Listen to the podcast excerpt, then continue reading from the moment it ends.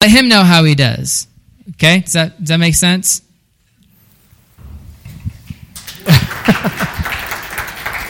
Thank you.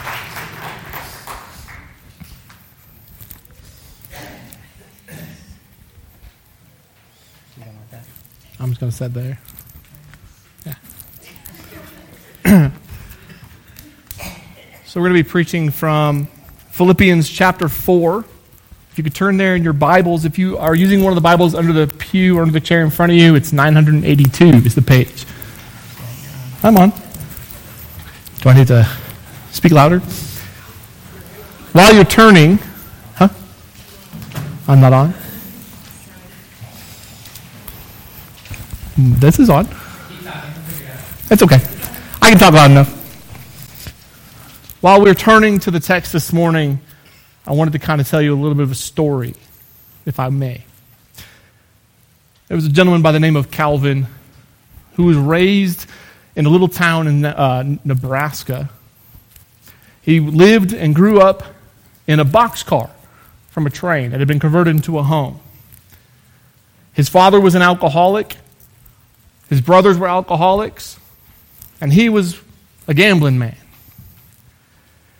And one day, in like the third grade, he was back behind the boxcar, gambling with marbles.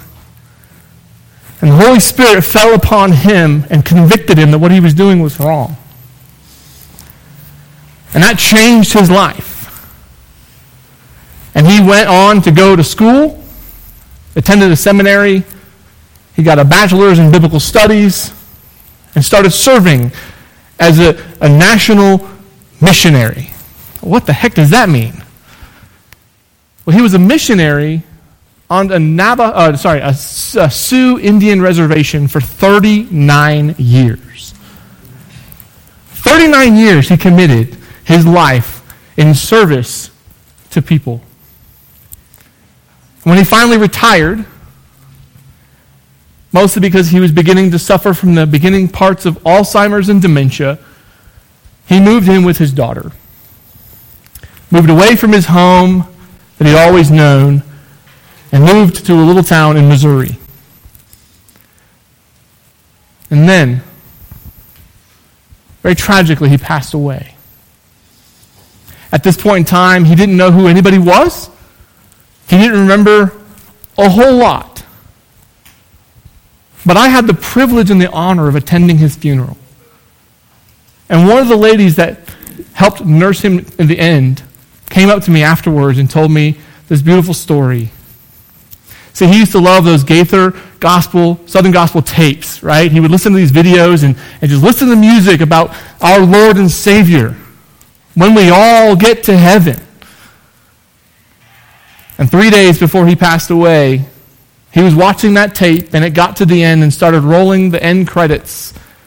And he leaned forward, touched the television, and said, Thank you, brother. I'll take it from here. And preached his last sermon to a television. Let us read Philippians 4 15 through 20.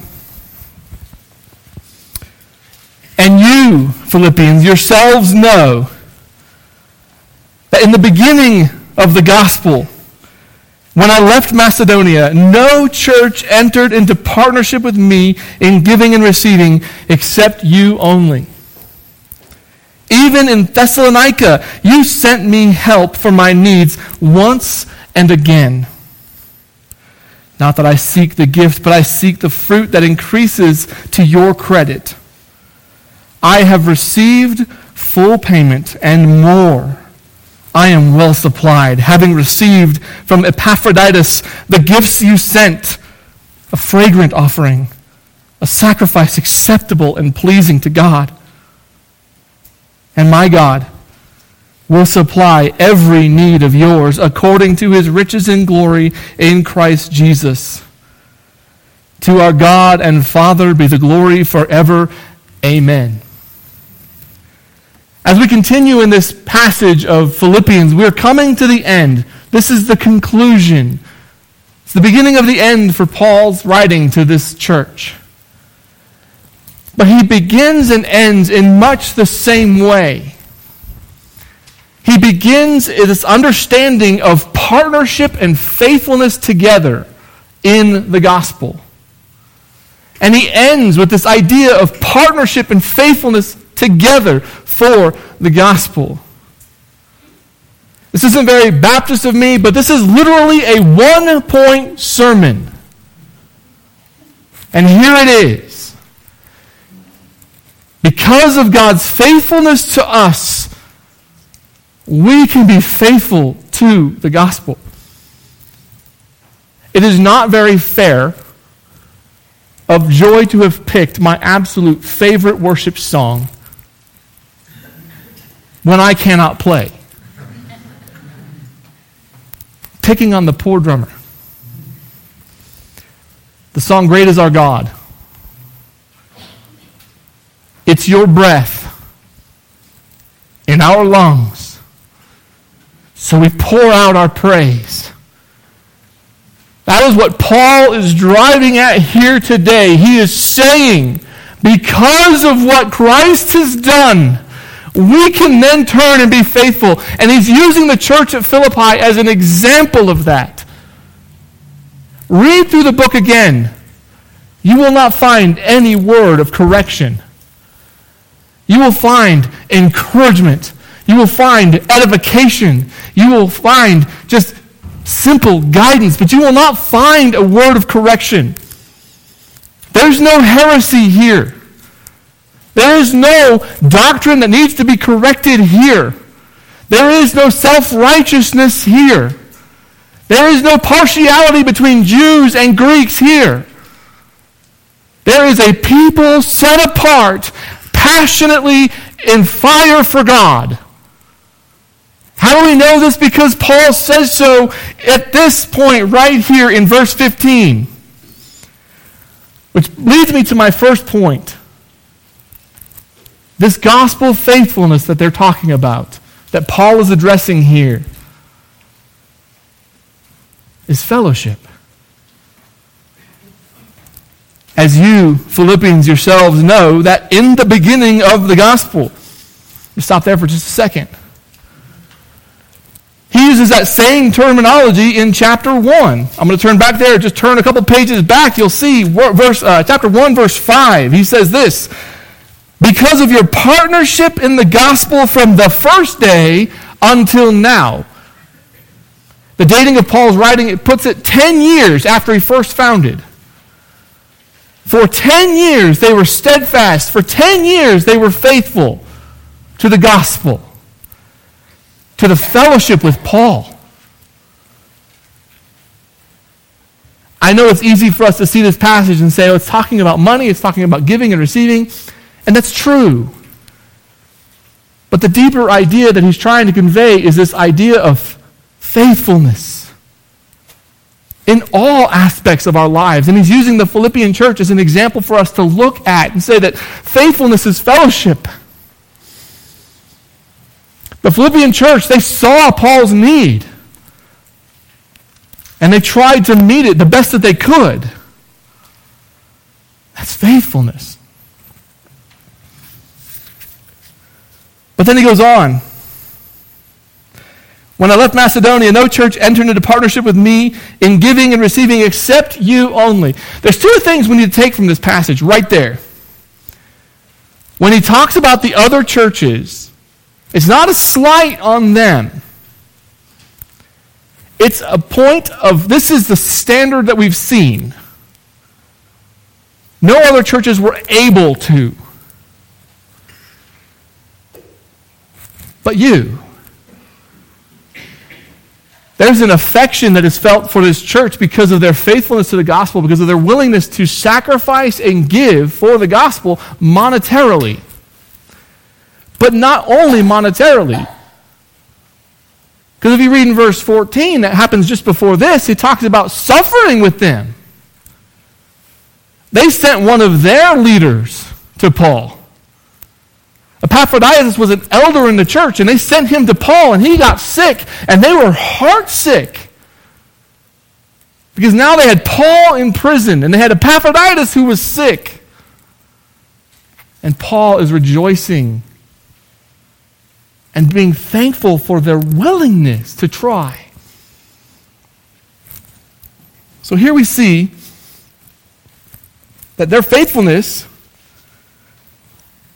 is to the gospel. Yes, they love Paul. But can we agree that to love Paul is to love the gospel of Jesus Christ? So, why? With the idea of giving and receiving, do I draw attention to this fellowship idea? Because in the original language, it uses this word koinonia partnership, fellowship. This is more than just a cursory understanding and relationship with somebody. This isn't the relationship where I'm in the Starbucks drive through and I'm ordering a latte. There's a relationship there, but it's really more of I want my coffee and they want my money. But if you look at the original language, that's the language that Paul is referring to. He's using this business transaction language.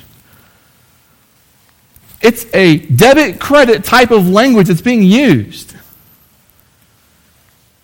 But it's centered around this koinonia, this fellowship. And that word is not just a relationship, it's deeper than that. The word actually has this understanding of an intentional or expected give and take. I'm in relationship with Mitchell. He's controlling the soundboard. But that relationship is different than my relationship with my wife. Amen. Amen. the relationship with my wife is a covenant relationship. There's an expectation of give and take, give and receive. We have this relationship that we build upon. That's what Paul is driving at. And the examples that he gives happens to be monetary, but it's driving at a deeper understanding. Had they been in the same city, they would have been bringing food to him. They would have clothed him. They would have been in his prison with him. They would have been sitting there, fellowshipping with him, going through this together. That is why the text, I believe, is driving to this main idea that life can be extremely messy. But we are united in Christ. We joyfully get in the trenches with each other and share the burden. Life is messy. Life is tough. Jesus said that the rain falls on the just and the unjust alike. Rain is both a good thing and a bad thing. With the right amount of rain, you get a healthy crop. Too much rain, and it floods. What Jesus is driving at is that both good and bad fall on both good and bad. The difference is, as believers, as Christians, as followers of Christ, look to your left and to your right, you're never alone. Christ is in you, and brothers and sisters are beside you. And Paul is rejoicing in this fact that in the current state that he's in, in prison, he's not alone. And the news of him not being alone has reached his ears about the church of Philippi, and he is elated at their faithfulness in the gospel. But he has to drive home this idea of giving and receiving. Which brings us to our second point that we find in the next couple verses, starting in verse 16. Even in Thessalonica, you sent me help for my needs once and again. Not that I seek the gift, but I seek the fruit that increases to your credit. This idea of once and again, actually, in the original language, it means more than once. So we don't know if it was just twice, but we know that it was more than once at least twice, if not more times, did they give him money to help him. It was in that faithfulness that he was able to preach at Corinthians without any assistance from that church. He was a tent maker. It was because of that assistance in Thessalonica that he was able to do the same thing. Build tents during the day, preach the gospel at night, thanks to the support of the Philippian church. But then he gives us negative clause. Not that I. Not that I. I don't seek the money. What he does seek, again, with this business transaction language, the accounting and the credit that's added to the church at Philippi. That there is an understanding that God is watching. I think immediately to 1 Corinthians 3, where Paul talks about some say I'm of Apollos and some say I'm of Paul. But he kind of kills that argument and says, But aren't we all of Jesus? Paraphrasing here. Aren't we all of Christ? And then he uses this analogy of being a, a wise master builder, laying upon that foundation. That foundation is Christ, Jesus. And he even says so, that no man may lay on that foundation other than Christ.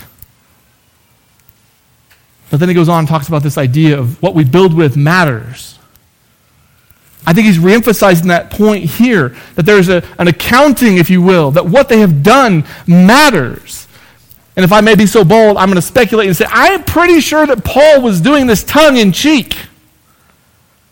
I don't think he was sitting there going, okay, what's your routing number? Jesus is going to give you a deposit. What he was saying is that what you have been accounted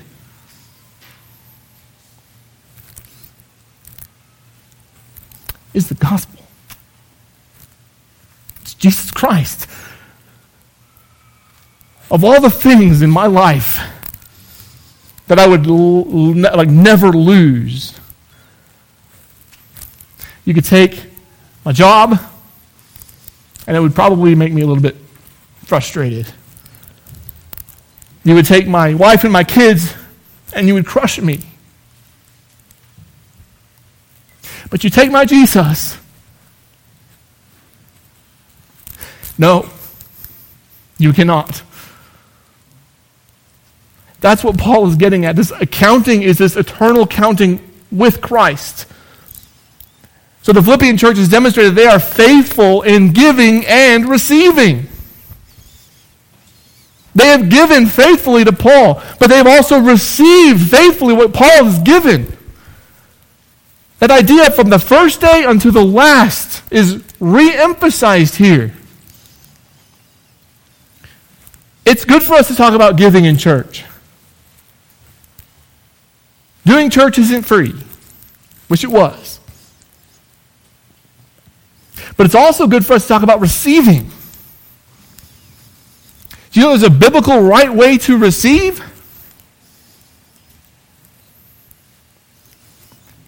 The Philippian church received the gospel. They allowed the Holy Spirit to catch on fire their heart. And even from the first day, they were determined to share that gospel. What Paul is talking about here is what some pastors refer to as the three T's your time, your talent, your treasure. There was a businessman, world renowned, by the name of Peter Drucker. Drucker? I cannot remember his name. But his name is not important, his quote is. He one time stated, You tell me what you value, and maybe I'll believe you. But you show me your calendar and your bank statement, and I will show you where your true te- treasure lies. God is demanding or asking faithfulness for us. Paul is demonstrating the Philippian church was that faithful. We are to be faithful in our giving and our receiving.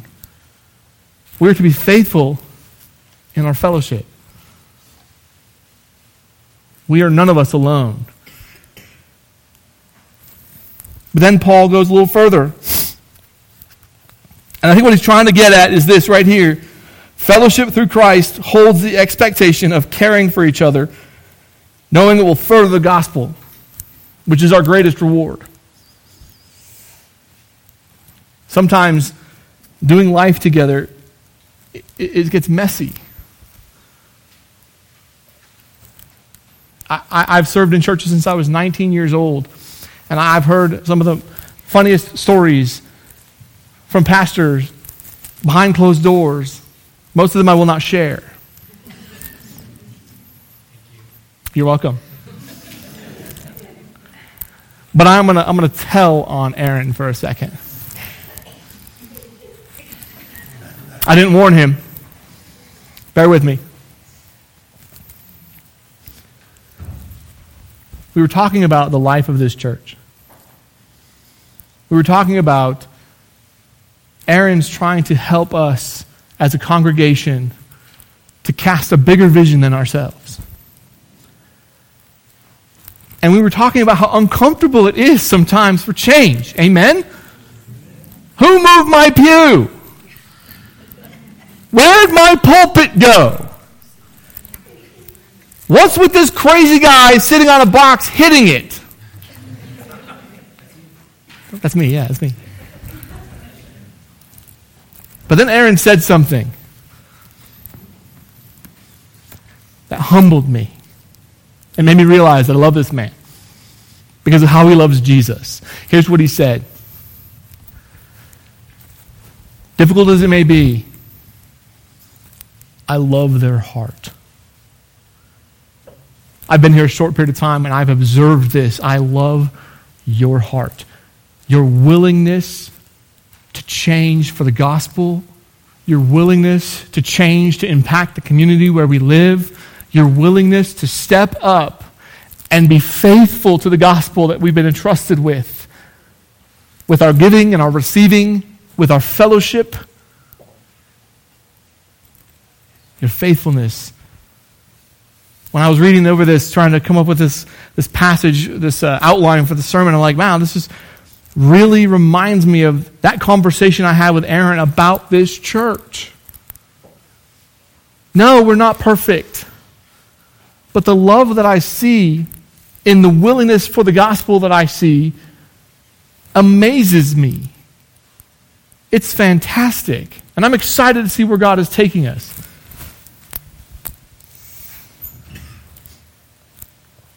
So then we can see in verse 18. Oh, I'm sorry, I need to back up. This idea of the fruit. I missed that. But I think it's important to catch. When Paul's talking about fruit, he's not talking about apples or oranges or green chili. It's a fruit. Fight me. Okay. He's not talking about agriculture at all. In fact, he's not even talking about monetary returns. He's not talking about dividends you get paid from the bank. He's not talking about the interest you collect on your retirement. He's not talking about the, the taxes you pay. Well, that's the wrong way. The idea that he's conveying in that word in the original language is actually spiritual. Spiritual fruit. So I started racking my brains like, what does he mean by spiritual fruit? How about faith? How about love? Joy? Peace? Patience? Kindness?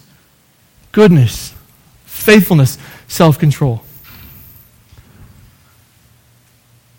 The fruit of the Spirit grows.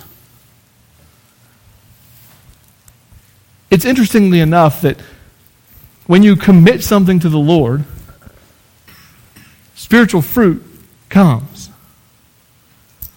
I committed to read my Bible to my kids every night.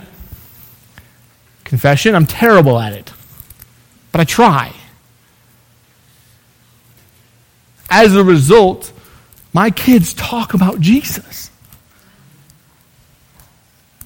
has nothing to do with me, just so you know, and we're abundantly clear.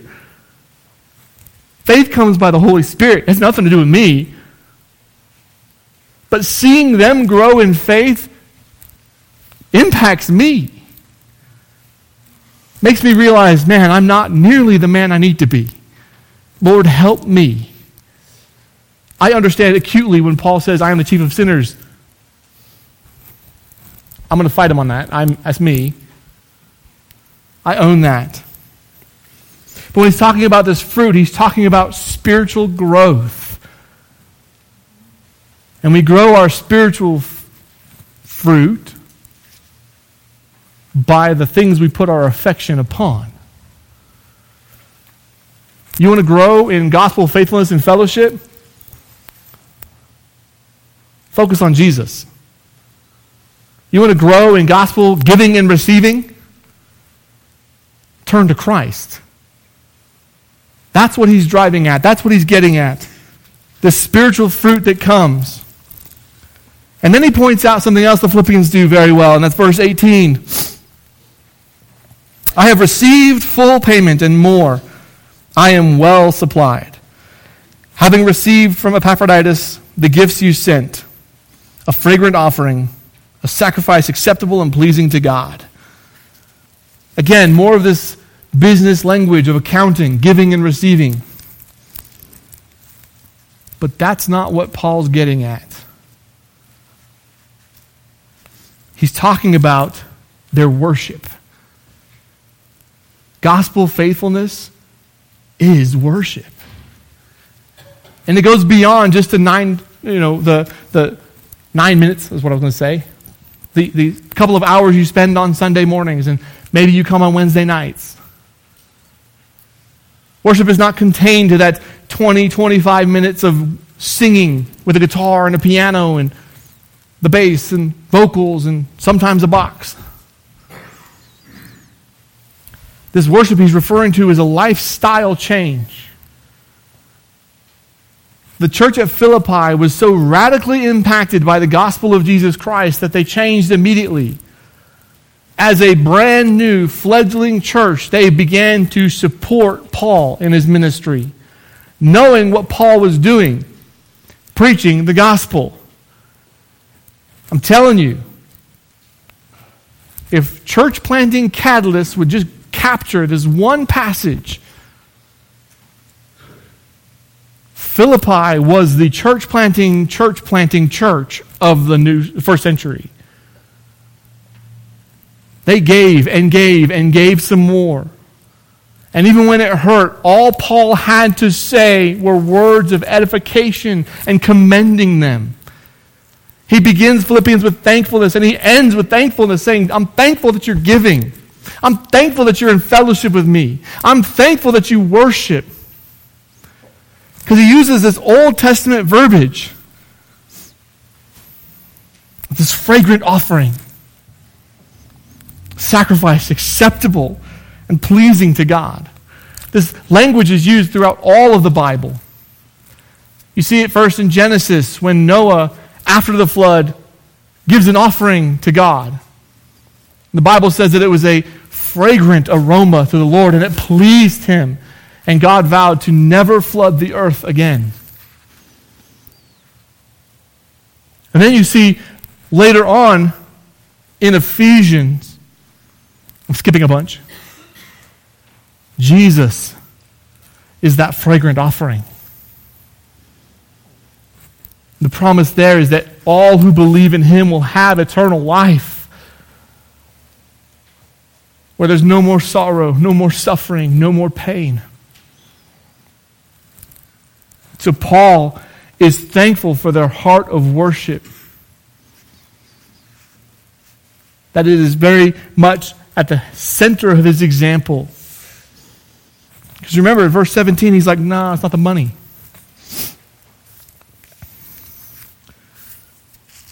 But then we see 19 and 20, which I think is what Paul is driving at. Here we go. And my God will supply every need of yours according to his riches in glory in Christ Jesus. To our God and Father be glory forever and ever. Amen.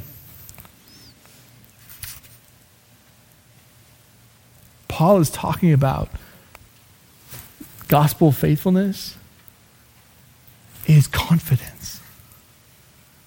It's confidence in God. What does he say? And my God.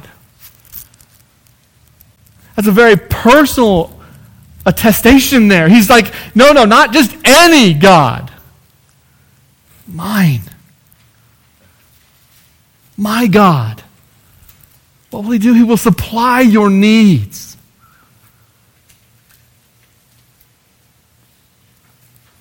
What is our greatest need? According to his riches and glory that are in Christ Jesus.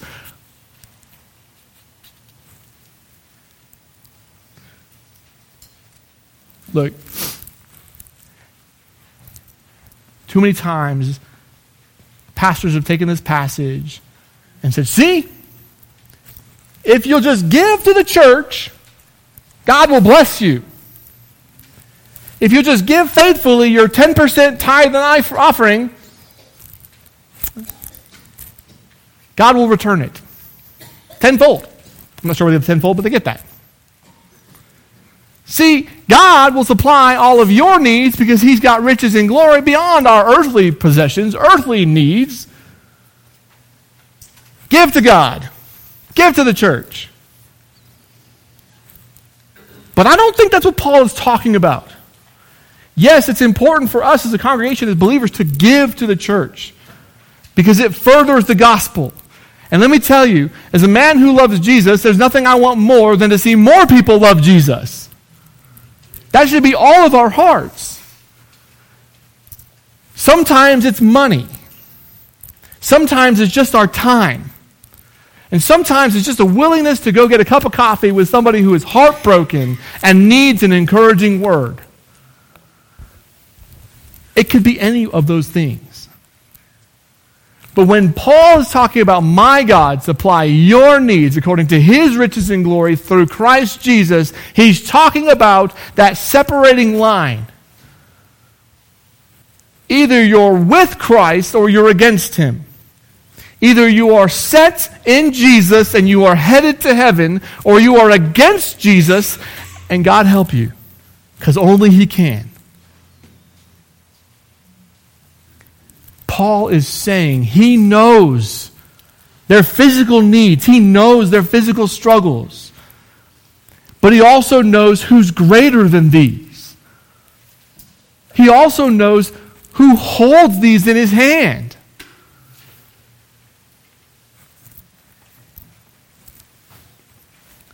When Calvin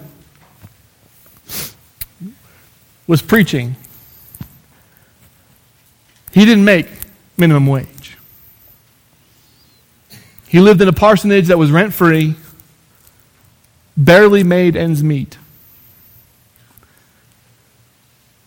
Because of his love for the gospel, the poor community that he was in rallied around and provided food for him all the time.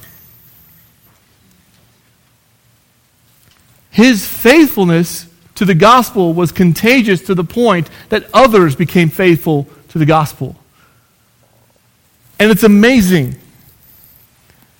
Every Sunday they would be a potluck. Not organized. They would just invite people over and share what God had blessed with them with that week. And sometimes it was hot dogs. And sometimes it was good old Southern cooking. But every time there was love.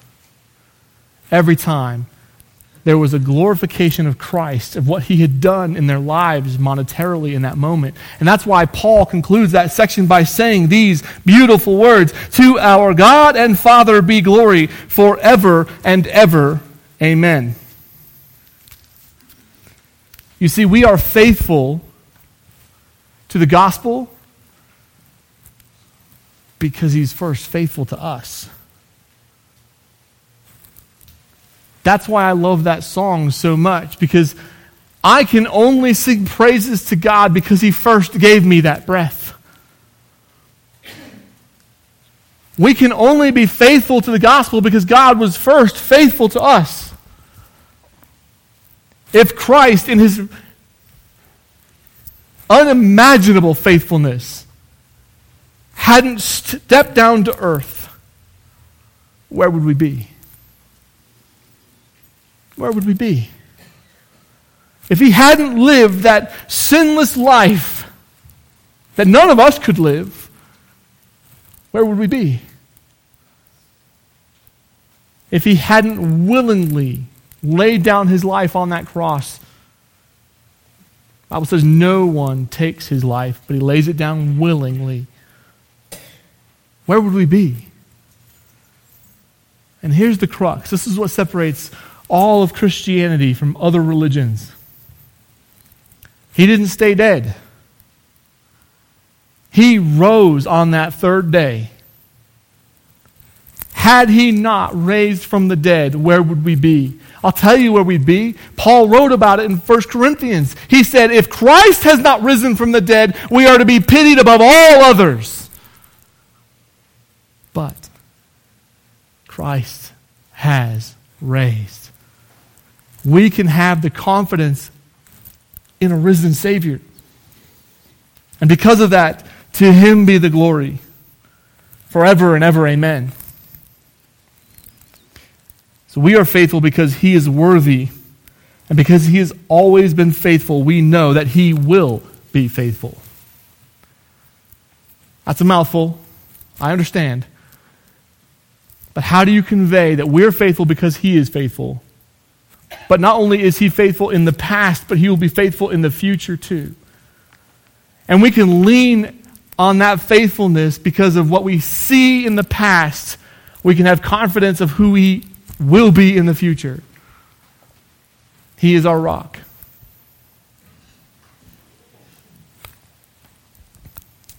As I conclude today's message, I really believe that what Paul is driving at is gospel faithfulness. But that faithfulness only comes because of what he first did for us. If you are here today, if you're here today and you don't have a personal relationship with Christ, Jesus died for you. He died for me. And if he'll die for me, trust me, he'll die for you. If he'll accept me, he will accept you. All we have to do is believe. I grew up with this understanding that I had to somehow clean myself up to a certain point before God would even begin to accept me. Friends, let me tell you this morning that is not true. Jesus takes the mess of our lives and turns it into something beautiful to his glory. Will you take him up on that offer this morning? Will today be the day of your salvation?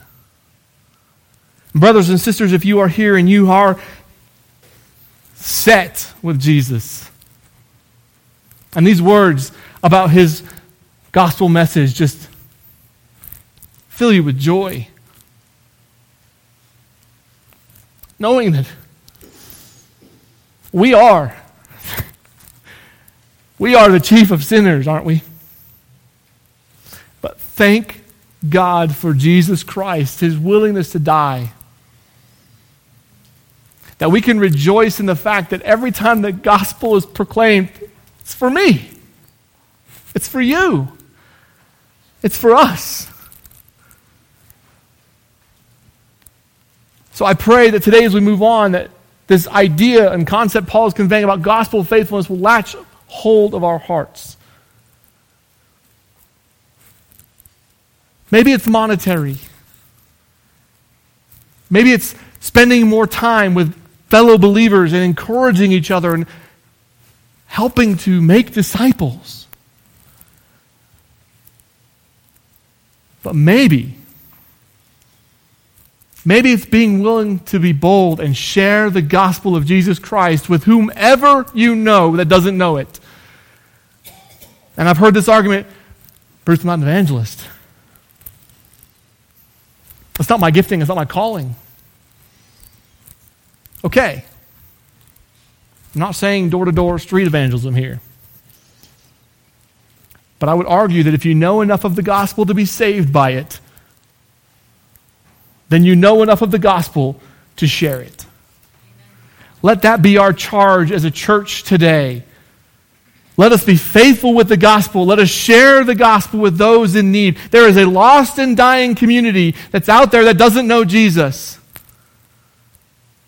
A 2016 poll showed that 90% of Albuquerque is unreached. That was compiled by the North American Mission Board. If that doesn't keep us up at night,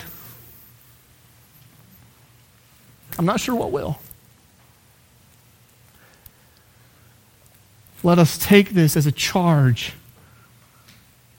Let us come to Christ, either for the first time or again, and commit everything we have to gospel faithfulness. Let us pray. God, I